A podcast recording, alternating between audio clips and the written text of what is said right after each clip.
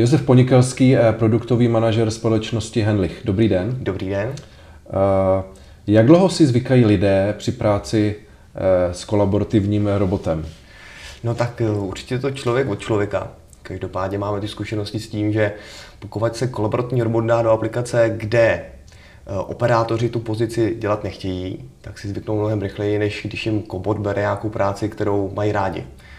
To znamená, v minulosti jsme se setkali už eh, s místama, kde obsluha prostě nechtěla stát celou směnu. Hmm. Přišli jsme s robotem, osadili jsme ho a ty operátoři teď jsou úplně nadšený z toho, že tam nemusí vystávat. Hmm. Prýma taky je, když eh, tím robotům dávají nějaký jména. To znamená, eh, když je už oslovujou, už jsme dokonce viděli, že jim dělají i docházku, zatím Kobo vždycky přišel na každou směnu, takže zatím všechno v plném, v plném nasazení. Takže jako tomu robotovi říkají třeba Pepo, jo? nebo něco takového. Uh, Pepo zrovna bohužel ne, to by bylo super. Zatím máme jména podobný naší firmě, to znamená Henlich, protože Aha. většinou tam máme nějaký slovo, tak máme Hedvika, Henry Aha. a podobně. Jo, jo, jo. Uh, uh, ti lidé, kteří s nimi začnou pracovat, s těmi ko- kolaborativními roboty nebo koboty, jak tomu budeme říkat, uh, um, nemají strach z toho, když je, když je to nějaká novinka pro ně, třeba se s tím ještě nesetkali, Hmm. On ten kolaborativní robot, když to budeme třeba porovnat s tím průmyslovým robotem, tak je svým designem vlastně menší. Jo? To znamená, když to porovnáme, tak eh, najednou člověk nestojí vedle velkého robota, který váží půl tuny, ale stojí vedle robota, který váží, dejme tomu 20 nebo 15 kg. To znamená, že ten strach je mnohem menší. A ve chvíli, kdy si ta firma většinou šá první aplikaci s robotem, tak pak už to jede jak na divokých řece. Pak mm-hmm. už se toho neboje a spolupracují s tím robotem razba. Eh, kolaborativní robot ve své podstatě je předurčen k tomu, aby spolupracoval s člověkem, kdy ten člověk má nějakou ochranu, že by mu neměl nějak ublížit. Eh, eh, jak to tedy je ve skutečnosti? Opravdu ho tam stačí jenom nasadit a máme jistotu, že se nic nestane? Tak, ono s tou bezpečností je taky žhavý téma. On sám o sobě ten kolaborativní robot, jako to rameno, bezpečný je. Eh, každopádně je vydaná technická specifikace 15066, která doporučuje uživatelům a integrátorům těch robotů um, dodržovat jakýsi hodnoty.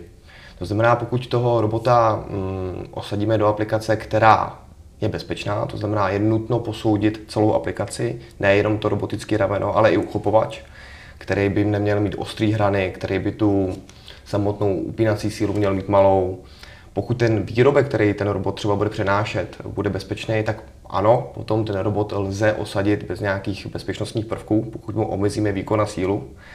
Ale jestliže ten, nebo ta aplikace je nebezpečná, to znamená, ten výrobek je ostrý, tak ty koboti můžou opravdu skončit eh, za nějakým plotem nebo za nějakou mříží, případně s nějakým, nějakým senzorem. Mm-hmm. Jo. Nutno taky říct, že potom samozřejmě tady mm, ztrácíme tu výhodu v té bezpečnosti, ale ty kolaborativní roboti potom mají výhodu hlavně v tom programování, to znamená, že to program je mnohem jednodušší a v tom, že je uh, variabilní, to znamená, toho robota můžeme přivést z pracoviště na jiné pracoviště. Mm-hmm. Víme, že eh, kolaborativní robot je v podstatě určen na takovou, řekněme, v úzovkách jemnější práci oproti průmyslovému Eh, robotu, který řeší třeba větší celky, eh, ale dochází k nějakému propojování, jakože třeba ti kolaborativní eh, roboti nebo roboty zvětšují, jo, jako co, co, co všechno už dokázalo, hmm. jestli tam jde nějaký postup. Hmm. Dneska na tom trhu už se objeví koboti, kteří zvládnou přenášet i desítky, možná i stovky kilogramů. Každopádně to už není potom kolaborativní aplikace a už se k těm robotům opravdu musíme chovat jako průmyslovým. Jo, ono, ta vize těch kolaborativních robotů byla taková, že by měla nahradit uh, lidskou paži. To znamená, mm-hmm. to břemeno by se mělo pohybovat někdy kolem 10-15 kg. Mm-hmm. Máte nějaké příklady z praxe využití eh, právě eh, robota kolaborativního? Jasně, máme. Taky ty nejzajímavější, co jsme teď dělali naposled, tak z toho mám velkou radost, protože zákazník eh, je z toho velice šťastný, protože se přesně dalo o aplikaci, kde operátor stál 12 hodin u CNC stroje, jenom zakládal a vykládal výrobky a nechtělo se jim tam vůbec stát. Tak jsme tam během týdne cirka uh, zaintegrovali robota, a teď jim to tam běhá bez problémů. Operátor vždycky jenom přijde, založí výrobky do takové paletky, odejde si dělat svoji práci, po dvou hodinách se jenom vrátí z kontroly, tyto výrobky zase založí a zase může odběhnout pryč. Mm. To si myslím, že v tady té oblasti je, je velký potenciál, hlavně u těch CNC strojů. Mm-hmm. Pro jaký typ v dnešní době se vlastně tyhle koboti nebo koboty eh, hodí, nebo kde vidíte největší poptávku? Hmm. Ty největší poptávky teď jsou de facto napříč všemi obory. Ale možná to způsobil ten COVID, kdy si vlastně firmy uvědomily, že ta pracovní síla na tom trhu je úplně minimální. Ty lidi, kteří chtějí pracovat, pracují a ti, co nechtějí pracovat, hmm. nepracují a pracovat asi pravděpodobně nebudou. Každopádně zjistili to, že mm, mnohem snaží je najít si eh, robota, protože většinou jsou někde na skladě, než si najít tu pracovní sílu někde na tom trhu.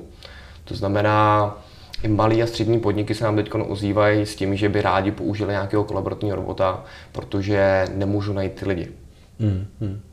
A dokážete nějak specifikovat, pro jak velkou firmu se už ten robot eh, nebo kobot eh, jako vyplatí? Hmm, ono ani tak nejde o velikost té firmy, jako o velikost třeba té dané aplikace. Hmm. Dělali jsme i věci, které uh, jsou spíše kusové. Každopádně ta variabilnost toho přeprogramování je tak jednoduchá, že zákazníkovi nevadilo, že třeba každých pět dní si trošku pozměnil ten program. Hmm. Potom už se to vyplatí ano i pro ty menší firmy, které třeba ani nejdou ten třísměný provoz, ale který vědí, že je to investice do budoucna a že se jim to postupně vrátí. Protože ten robot vám z té firmy jen tak neodejde. Hmm. Jo. Ten robot eh, tam zůstane a jak ho naprogramujete, tak bude fungovat jak na začátku směny, tak na konci směny. Hmm. A jak se díváte na zapojení eh, těchto robotů i v jiných odvětvích, jako je třeba eh, zdravotnictví? Hmm. Já si myslím, že to je dobrý směr. Já osobně bych rád viděl jednou roboty nejenom vydávat peníze ve firmách, ale i v tom běžném životě, kdy třeba by mohli pomáhat lidem, kteří to potřebují. Například už jsem viděl i mm, ovládání robota hlasem nebo pomocí joysticku. Pak si dokážu představit, že by ty roboti mohly být třeba i na nějakém vozíku a pomáhat takhle tím potřebným. Hmm.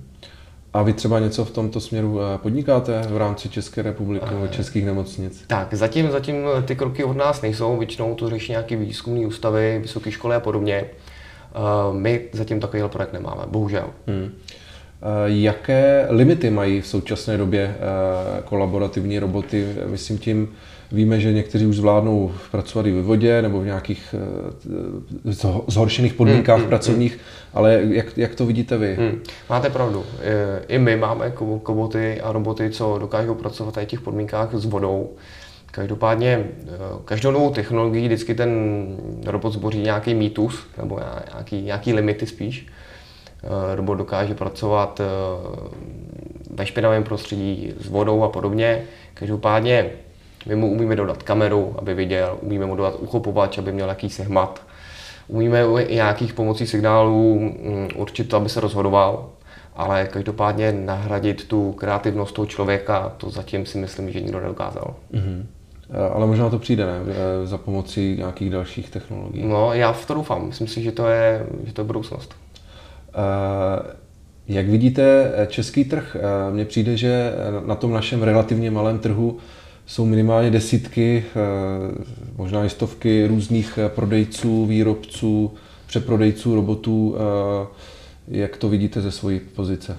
Máte pravdu, těch výrobců, integrátorů, mm, distributorů a podobně je tu spoustu.